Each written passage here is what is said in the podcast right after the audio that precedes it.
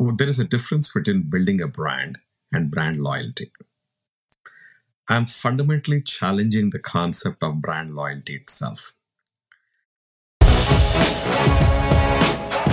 I'm Eric Fulweiler, and this is Scratch, bringing you marketing lessons from the leading brands and brains rewriting the rulebook from scratch for the world of today.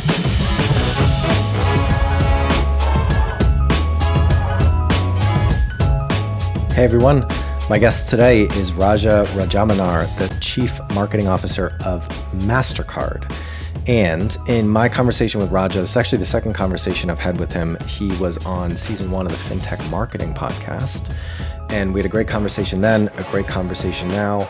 He sits in really, in many ways, the center of our industry. So he has an amazing perspective on what's going on, uh, what brands are doing to be successful, what people are doing as marketers to be successful. So it was really great to dig into that. It was really great to dig into it. Some of the highlights for me, and I hope for you, you get to hear what a day in the life of a C M O of one of the biggest brands in the world actually looks like.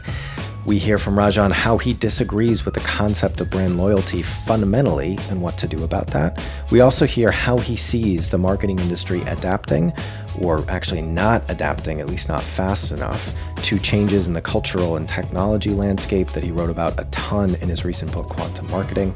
And then we also hear from him his advice for marketers who want to be C M Os or on a path to being C M Os in the next five to ten years, with so much change, not just to the landscape out there, but also to the role of a C M O.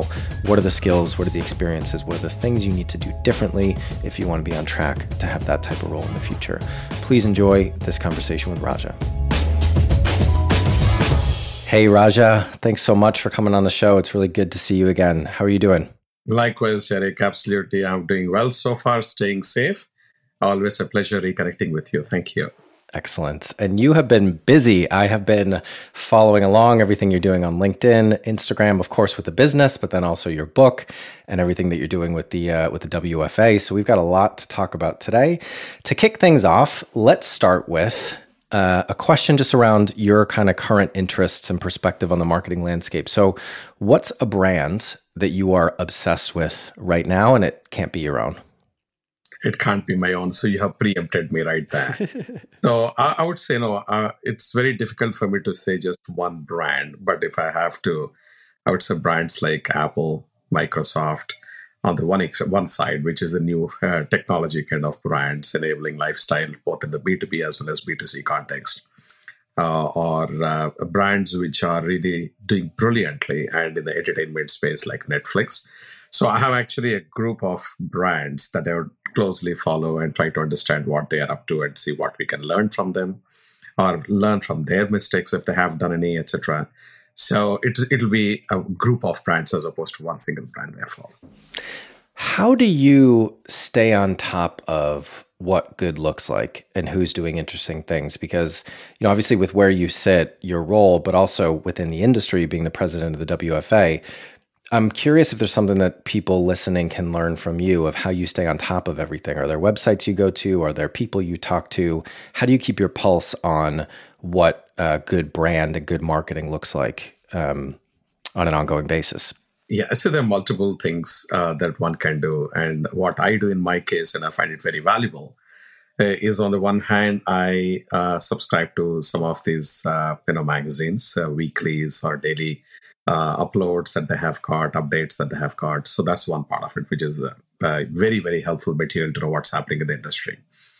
The second thing I find to get a little bit of a depth and flavor is in terms of having these industry forums and meetings there.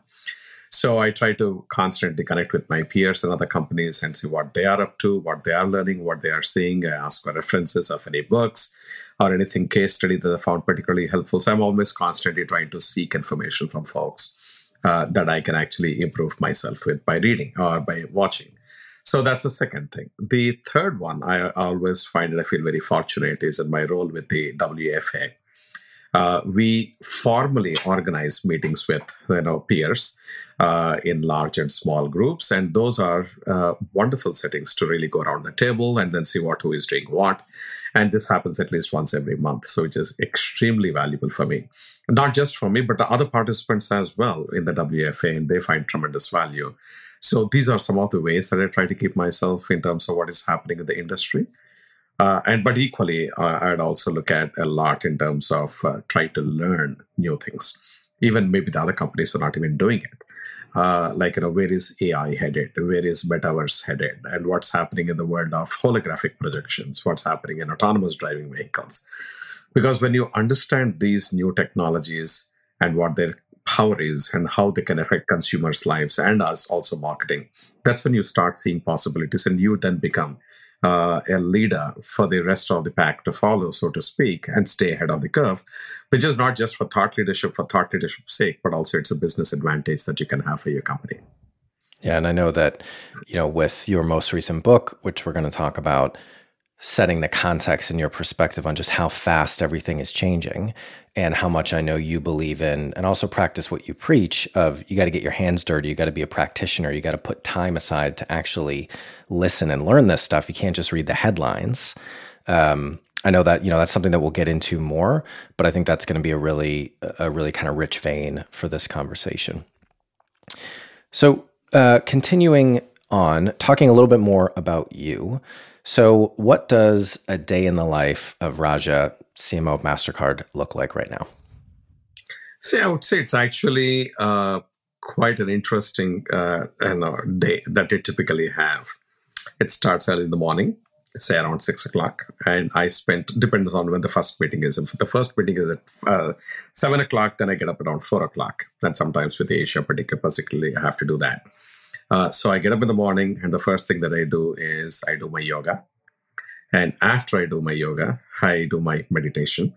Between these two, that one is for the physical and the other one is for the mental. That's a very, very beautiful way of grounding yourself, preparing yourself for the day.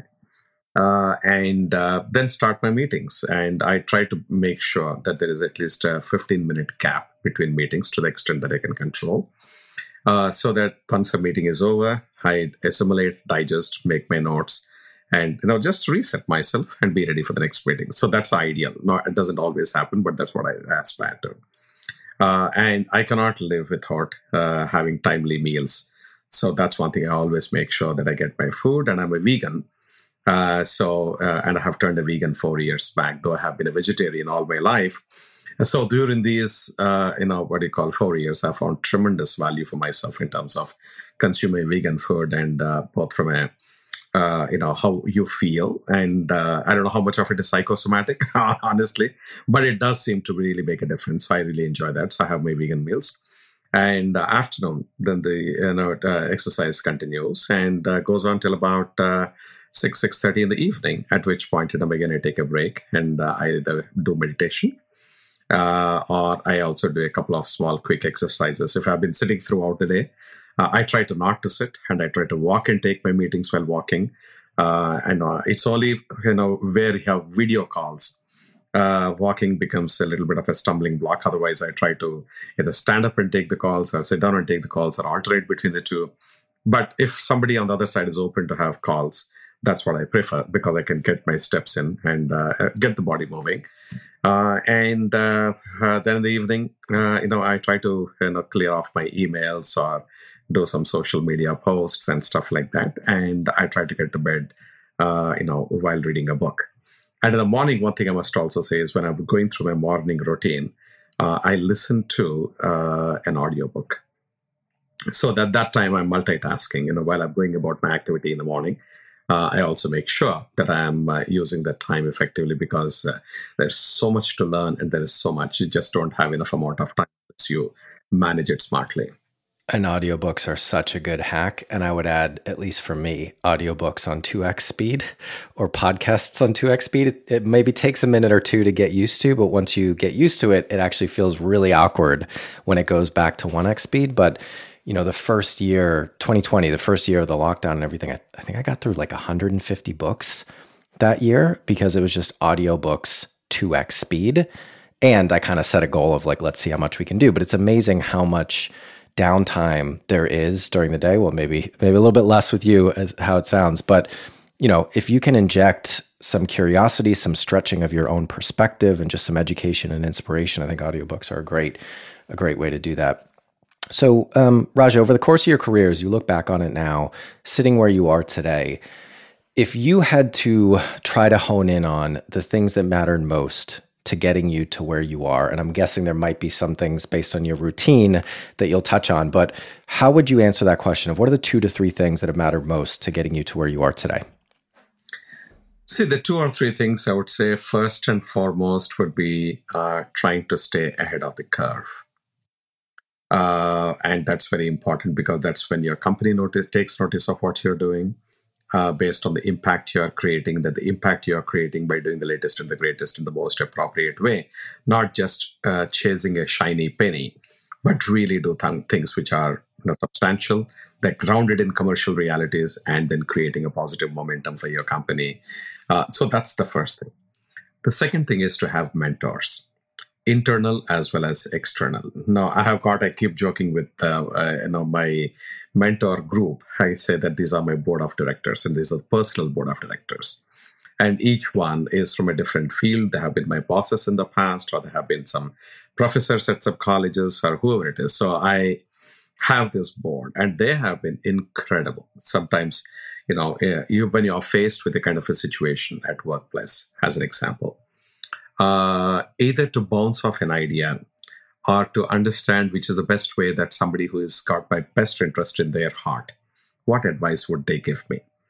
And that's truly invaluable because these are all people like they are giants in the, in the corporation, corporate world, and in the, in the world in general. I would say they're fantastic minds, and they're very kind to give me time and attention. And uh, so the advice I get is as many times, why? Why did I, I did not? I why I did not think about it. It's pretty fascinating, and, uh, and and I found it hugely helpful. The third thing I would say is networking. Networking is extremely critical, both internal networking as well as external networking. That opens up opportunities.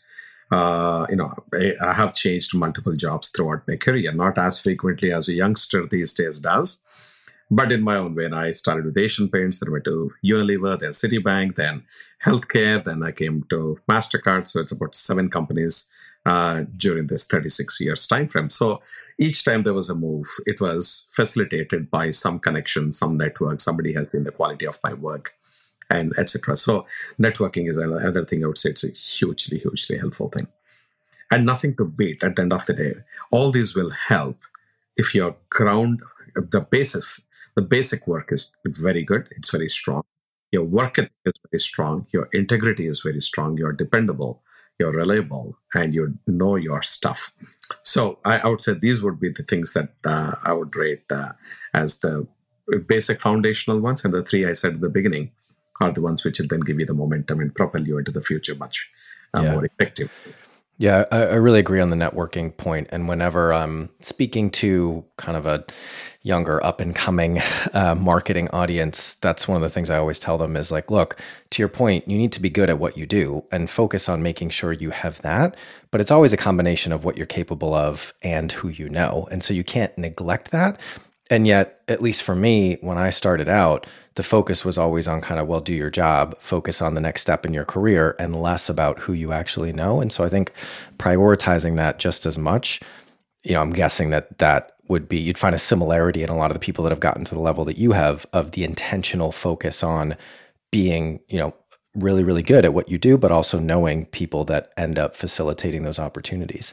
I'm just curious on the mentor part. Are those people, say, formal mentors where you've kind of decided like, hey, you know, I want you to be a mentor to me, or are they more informal? Because one of my things is I think that everybody, especially when they're younger, they're looking for a capital M mentor, I call it. Someone that's a formal relationship. Every month we have a call.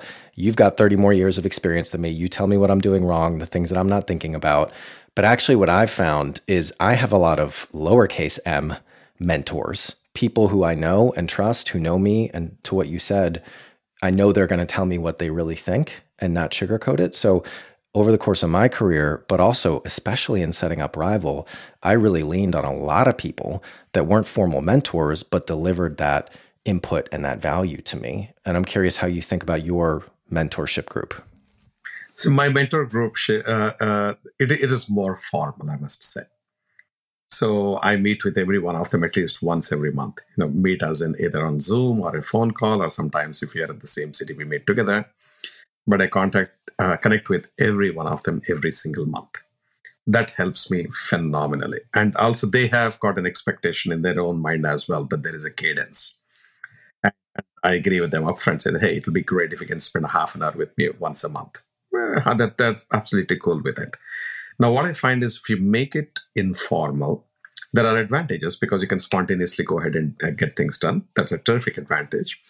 But if you are not intrinsically self-disciplined, sometimes uh, what happens is the process drifts and you don't really touch base, uh, you know, in a, uh, it's situa- like, for example, there are some months there is nothing for me to discuss, honestly. But then I just catch up with them. It builds relationship. And second thing is, all uh, curiously, they will ask some weird question out of the blue, which sets off your mind thinking, hey, why, that's something which is interesting. I must think about it, kind of a thing. So I believe that it has to be largely formalized, uh, but not be sort of straitjacketed only into that. You should be able to access anyone uh, that you would uh, benefit from their advice informally as well.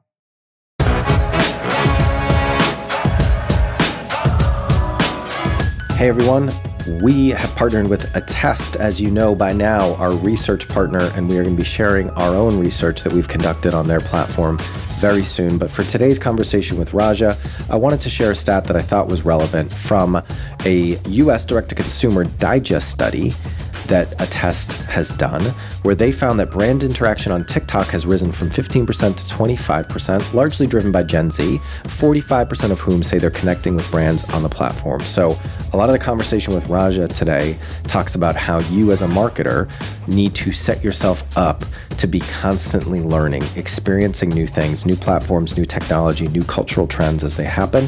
TikTok now is a mainstream marketing platform. It's a mainstream social media platform, as this research from Attest shows. So you really need to be out there. Hopefully this conversation with Raja helps inspire you to do that. If you have not yet run your free survey from Attest, head on over to ask attest dot com, where you can do that and access one hundred ten million consumers in forty-nine markets to help you remove the guesswork from your business growth. So shifting gears a little bit and talking about your perspective and the practice of marketing in your world. So the headline of your most recent book, Quantum Marketing, says that almost everything about how marketing is done today, including the very notion of a brand itself, will require a complete reimagination. And as I said before we press record, that lines up very well with our philosophy here on Rival.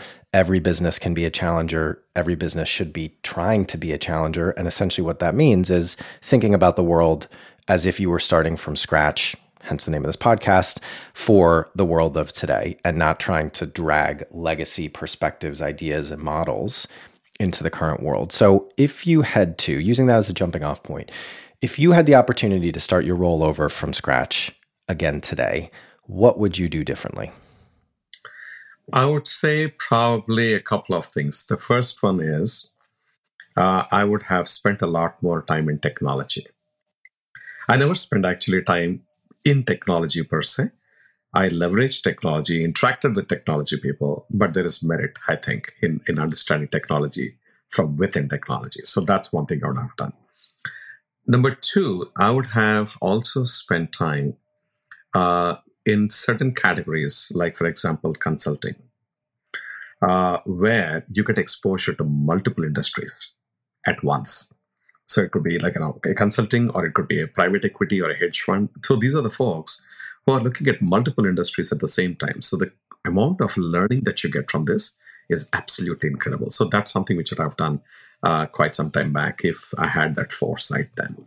These would be the two things at the top. So multiple industry experience is very, very critical, because today, no industry is operating in isolation. The most successful ones operate at the confluence of multiple industries.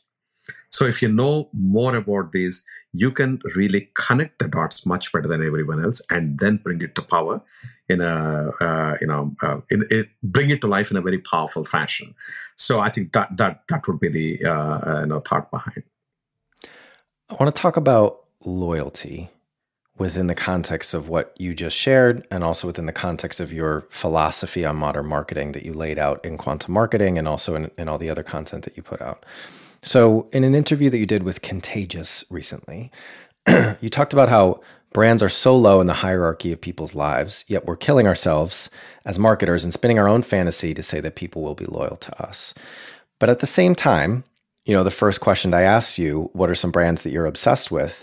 There clearly is some passion that people have for brands. There is some loyalty of people buying Apple, um, you know, and and wanting to include these brands in their lives and them having a meaningful place in their lives. So I'd just be curious for you to unpack that a bit, because I don't disagree particularly with the point of, you know, when you talk to marketers, brand is the most important thing, but we need to make sure that we're keeping the perspective of the consumers that we're trying to speak to in mind. But at the same time, of course, there's some fundamentals to what has built successful brands that I think still apply. So just be curious to maybe talk about that for a couple minutes and get your reaction to what I just said. Yeah, absolutely. See, there is a difference between building a brand and brand loyalty. I'm fundamentally challenging the concept of brand loyalty itself. So when many surveys have revealed that more than seventy percent of people in a relationship, either a married relationship or in an informal live-in relationship, they have admitted to cheating on their partners. And the point is, if people in their personal lives are not hardwired, it looks like, for loyalty, why would we as marketers believe that people will be loyal to us as in our brands? Because frankly, we we rank so low in the scheme of things as far as consumers are concerned. So I would question the ch- whole, whole concept of loyalty. What we mistake are, uh, you know, uh, mistakenly we run these programs, loyalty programs. They're not loyalty programs. That is an attempt to get some level of stickiness. But if you misguide yourself that these are loyalty programs, then your whole approach is fundamentally wrong. And if you look at it as, how do you make this customer stick with my brand and make the next, next purchase also in favor of my brand, your tactics and strategy will be completely different because your perspective is approaching it the right way. This is on the loyalty part of it. Now, let me talk about some of the brands that I mentioned at the beginning, and people, they, they really are this, there with the brands. There are multiple things. It is not loyalty, even in those cases. There might be a level of liking of the brand. Don't mistake liking again for loyalty. I like a particular brand because they're fantastic in terms of what they provide to me, et cetera.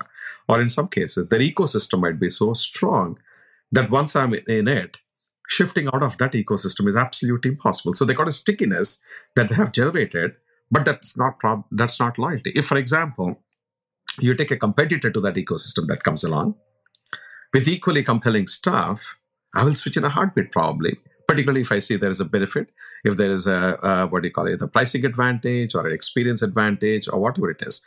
So even the brands that you like, there are brands that you like for sure, but that likeness does not necessarily translate, or liking does not translate to loyalty. So that's what we have to really be carefully uh, you know, distinguishing between the two. In this day and age, you should strive for brand stickiness. You should strive for a positive brand predisposition, which means people would have a positive impression about that brand. That's very important. So brand building, part of it is that. You want them to associate with your brand with the right kind of attributes and characteristics and values. That's very important. All these are very important for brand image and brand equity building. And that's what drives consumers' affinity for that brand or the, or the liking for that brand. But that's about it. Loyalty is a different ballgame altogether, and it doesn't exist as far as I'm concerned. So, so within that um, perspective, within the world as it looks like that, taking it down a level, what would you actually recommend that marketers listening do differently based on that perspective? So another way of framing it up would be, you know, if you were sitting down with a new marketing team today, or maybe you can even talk about how you're applying this perspective at MasterCard, but how would you ac- actually recommend that for twenty twenty-two marketing strategy? What actually changes based on that? So first I would say is that recognize the facts for what they are. Meaning, when you recognize there is a problem, you will try to solve the problem. But if you condition yourself to say there is no problem here, what I'm doing is good, it will not take you to the next level. So the first thing is understand the difference between loyalty and other things that you're doing under the name of loyalty. That's number one. Number two, you should be crystal clear of what you think is loyalty that is translating into business results. Understand the true drivers of those business results. If you're talking about, I want the consumer to keep using my product every time that they are in that category shopping for that particular item, or if it is a usage, they are using my product constantly or whatever else it is there. Understand what are the drivers of those preferences. Your, your focus should be on managing their preferences, and preference is not one and done. Every time that the consumer is taking a decision, you want to influence their decision in your favor. You want, that is what the preference management is. So you need to build platforms or programs that will drive that preference in terms of consumers towards your brand. So that, that's how they would ha- they'd have to approach. If you tuck it as a loyalty platform today, the way we think about it, it's almost like you're entitled. Consumer is loyal to me, and I have run this miles program, so they're loyal to me. No, if I look at my own situation, Eric, like I have got, because I travel quite a lot for business, I have got loyalty program or memberships with every single airline that is out there. Now, so is that loyalty? No, it's whenever it's convenient and the connections are appropriate, and you know, I, I just take up that particular, that's what is driving my choice. It's not the loyalty towards brand, or the fact that I'm going to other options does not mean uh, that by nature I'm not loyal to these brands or to any brands. Likewise, if you look at hotels, same thing. I have got membership with every single hotel uh, that is that that I go and stay in. And again, I don't choose, the, I should live in this hotel or stay in this hotel because I'm a member of the loyalty program. No, that doesn't happen that way. So we need to ruthlessly, objectively, and dispassionately understand what the drivers of that stickiness are, what the drivers of that preference are, and then leverage them appropriately. I think a lot about, just building on what you said, when it comes to advertising, content, communication, the promotion of the six P's of marketing, I really believe that the fundamental difference between a challenger marketer or a modern approach to marketing and more of an incumbent or traditional approach is the expectation that you have the audience, have the attention of the audience you're trying to reach, as opposed to you needing to earn it.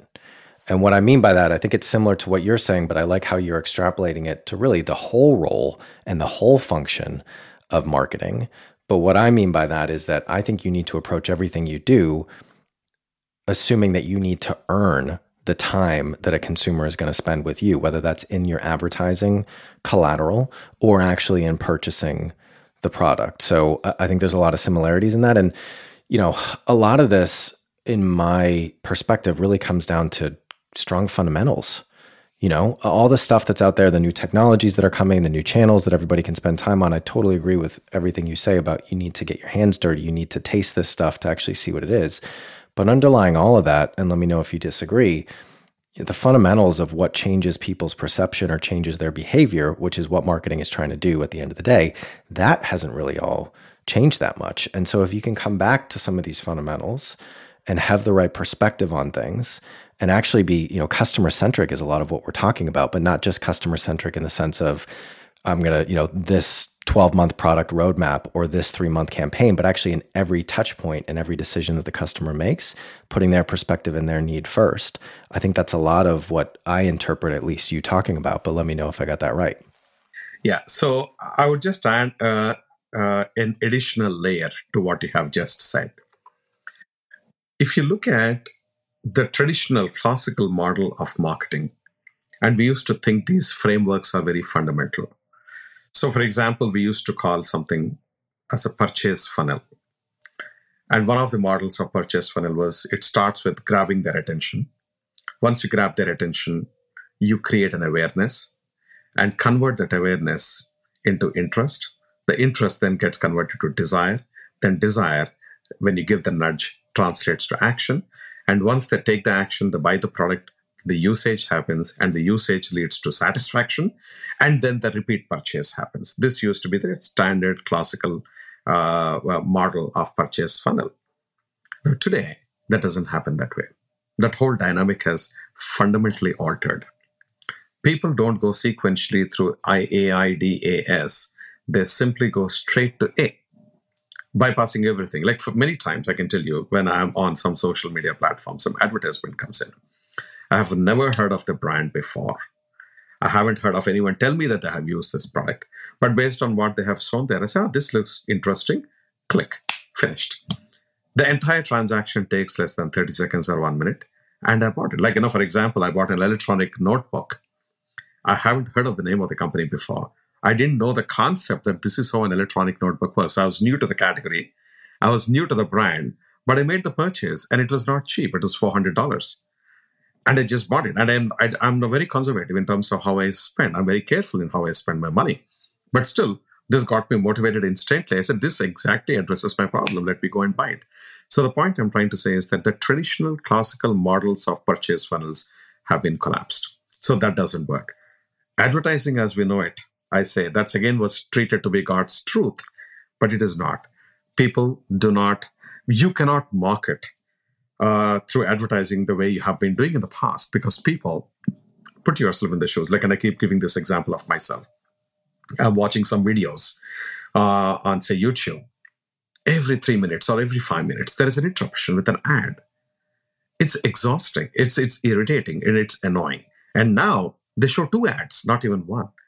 So I have to suffer earlier one. Now I have to suffer through two ads. And I'm waiting for that skip now button to happen. Now, when we as marketers talk about creating fantastic, seamless, frictionless experience for our consumers, what are we doing in this example that I have just given? We are introducing friction. We are intruding into the consumer experience and we are destroying it. Like sometimes when I watch a song, the song happens to be a long, say, Bollywood song, five minutes long. At the end of three minutes, suddenly you stop my song for me to listen to some stupid ad that I don't care anything about. And then I have to go back to listening to the rest of the song. By then, you are destroyed by mood. So when consumers are treated this way, what happens is they get put off. As a result, more than six hundred million consumers around the world have put ad blockers on their devices. And if ad blockers will not let you access content, you're willing to pay money, but not suffer through those ads. And therefore, you go to platforms in droves like Netflix and Amazon Prime.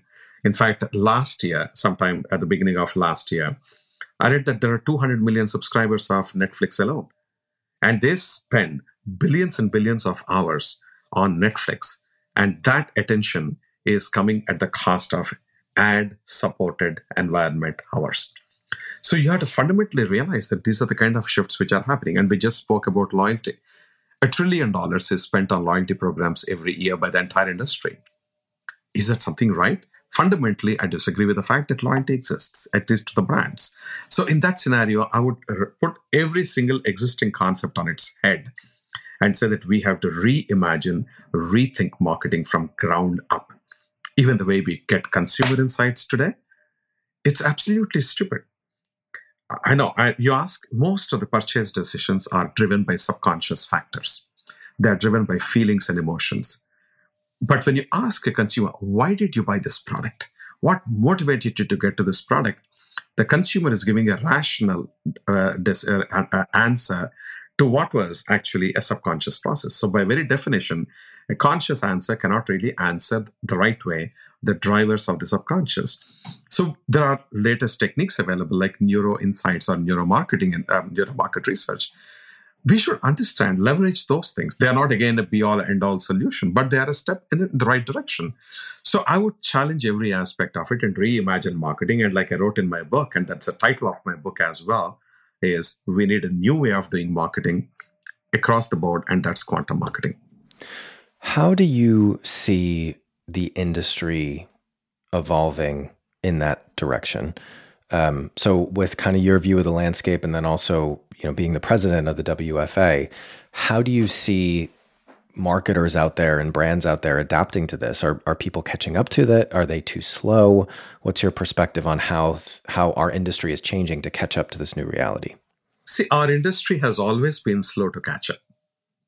And that's the reason why, for example, in nineteen ninety-seven, when internet was launched and when data really got democratized to the marketing field, that classical, traditional marketers, they sat back. As a result of which, the entire marketing agenda has been hijacked from them. And there are now technology-led companies which are driving marketing solutions, and they're dictating to marketers what can and cannot be done. The entire Silicon Valley is funded by marketing dollars, if you were to see. I'm talking about Silicon Valley companies in the social media space. They are in the, you know, what you call uh, ad exchange, ads. Are all these folks that are being supported completely by the advertising uh, revenues, right, that we marketers actually put in. But they control the agenda completely. And marketers, because they have been classically trained in areas like psychology, sociology, design, brand, funnels, and all these good things, which are very important by themselves, but they never caught up with the data analytics, uh, with uh, you know programmatic, with the technologies that are there, that like an internet-based marketing is still a mystery to many classical marketers. I'll tell you very honestly, at one of the meetings that I had with my peers, I asked, let's put our hand on our hearts and then tell, uh, share in this safe group. Are you all really comfortable and understand what programmatic is? The answer is they are not. And programmatic is twenty years plus old. Now you're talking of this metaverse coming, you know, artificial intelligence, you've got augmented reality, virtual reality, holographic projections, you've got three D printing, five G telecommunications, drone deliveries, autonomous cars, Internet of Things, wearables, blockchains. Marketers are nowhere at this point in time. That's a big worry. They have to learn what is happening. They have to take the agenda back into their hands. Otherwise, what will happen? They keep getting decimated. Already, uh, surveys have shown that seventy percent of the C E Os do not have confidence in their marketing departments to drive profitable growth. They don't, and they have been eliminating roles of C M Os. They have been fragmenting marketing, right? You're talking about six P's of marketing. Before, it used to be four P's of marketing. We are not handling most of those P's. Product is with some other organization. Placement or place, which is our distribution logistics, is with somewhere else. Uh, and the pricing we anyway don't do. We are barely holding on to one pillar of the four classical marketing pillars, you know, uh, of, uh, expounded by Philip Kotler, who I consider as my guru. But that world has changed. And what, what happens is, plus you've got new C-suite executives coming up, like chief growth officer, chief customer officer, chief revenue officer. Now tell me, if you take away growth, revenue, and customers from C M O's job, what is left? What does the C M O exactly do? What does marketing do? So the point is, we have to take the agenda. And the reason why we have lost the agenda is because we did not keep pace with this change that's happening around us. My biggest worry, and also the biggest hope, is that as we are entering the fifth paradigm of marketing, but driven by this twenty-four plus technologies and massive cultural shifts and a data deluge, our life is going to be totally different. The classical paradigms won't, classical methodologies, strategies, structures won't work. We have to be doing quantum marketing. The good news, and why I'm inspired, is many of the progressive C M Os are seeing the sense behind it, and they're making the moves. Equally, I'm very delighted to state that I have spoken with so many professors, because they are the ones who are teaching the next generation of marketers. When I speak with them, you know, more than two hundred twenty-five colleges around the world, and some of the top colleges, they have actually reconfigured their marketing programs of how they teach marketing in their colleges as part of the M B A programs based on the concepts I have uh, mentioned in this quantum marketing. So they're relooking at it. That's a big change. So at least for the future, they're going to get exposed to the right kind of things. And uh, this is from the academia point of view. The youngsters, I think they're very curious to learn. And uh, this is the moment, if we seize, I think marketing can really make a huge difference to companies, because in a world that's tech-driven, the differentiation is not going to happen by products or by technology by itself. It is through creativity. It is through marketing. And I think so this is our moment to seize, and uh, I'm very excited for what the possibilities could be uh, if you were to do that. So for people listening who see themselves on a track to being a C M O, or want to be a C M O in the next five to ten years, because I think there's, you know, the people coming up through universities now, if that education system around marketing is changing to incorporate some of these, um, you know, new trends and new topics and new, new skill sets that people need, really, for people who aren't going to get, aren't going to benefit from that and are at mid or mid later stages of their career, you know, what what are the things that they should be doing now to be set up to be competitive for the role of a C M O, whatever that ends up looking like in the next five to ten years? Yeah, I'll, I'll give a small list of things that they have to do, right? First and foremost, they should absolutely dedicate time and effort to learn. They have to really educate themselves quite well and stay on top of things that are happening around, number one. Number two, I would say they should get multi-industry experiences. Don't stick to one company. Move across industries. Gain as much of knowledge as you can across industries, because that's going to be very valuable. The integration of experiences across industries will be critical. Third, if you are in the U S, go outside of the U S as well. The globe is all ours. So don't restrict yourself to some artificial political boundary, so to speak.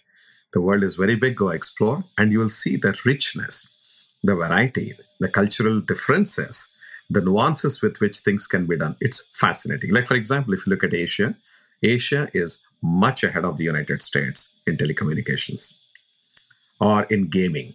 So innovation can happen from anywhere in the world. So be at the cutting edge. So go into these spaces. Fourth, don't stay only in marketing. Spend stints in sales. Spend uh, time in areas like finance, technology, data.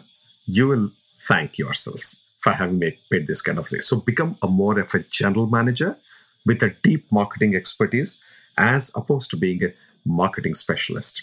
The days of the marketing specialist are not going to be great. You have to be a general manager who understands marketing profoundly. You have to connect the dots between various aspects of marketing and various aspects of the business. Your marketing actions, what are they driving in terms of business outcomes? That's going to be very critical and very exciting. So I would say, broaden. So first learn, second broaden across geographies, broaden across industries, broaden across functions. And of course, network, seek mentors, and stay ahead. I, I think this is this is what my advice will be in, in a nutshell. I think that's a great way to wrap things up, and some really good advice to leave people with.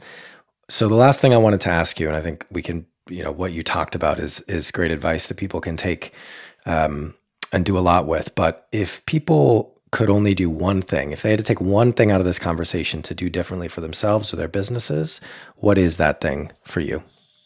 Learn as much every single day, every single week. It'll, you'll really uh, be benefiting quite a lot. Great. All right, Raja, thank you so much for joining me. I really appreciate it. It's always great to get your thoughts on things. Hope you have a great day. Thank you very much for having me on your show. Much appreciated, and hope to do it again sometime soon. Thank you so much. Stay safe. Cheers. Scratch is a production of Rival. We are a marketing innovation consultancy that helps businesses develop strategies and capabilities to grow faster. If you want to learn more about us, check out we are rival dot com. If you want to connect with me, email me at eric at we are rival dot com or find me on LinkedIn. If you enjoyed today's show, please subscribe, share with anyone you think might enjoy it, and please do leave us a review. Thanks for listening, and see you next week.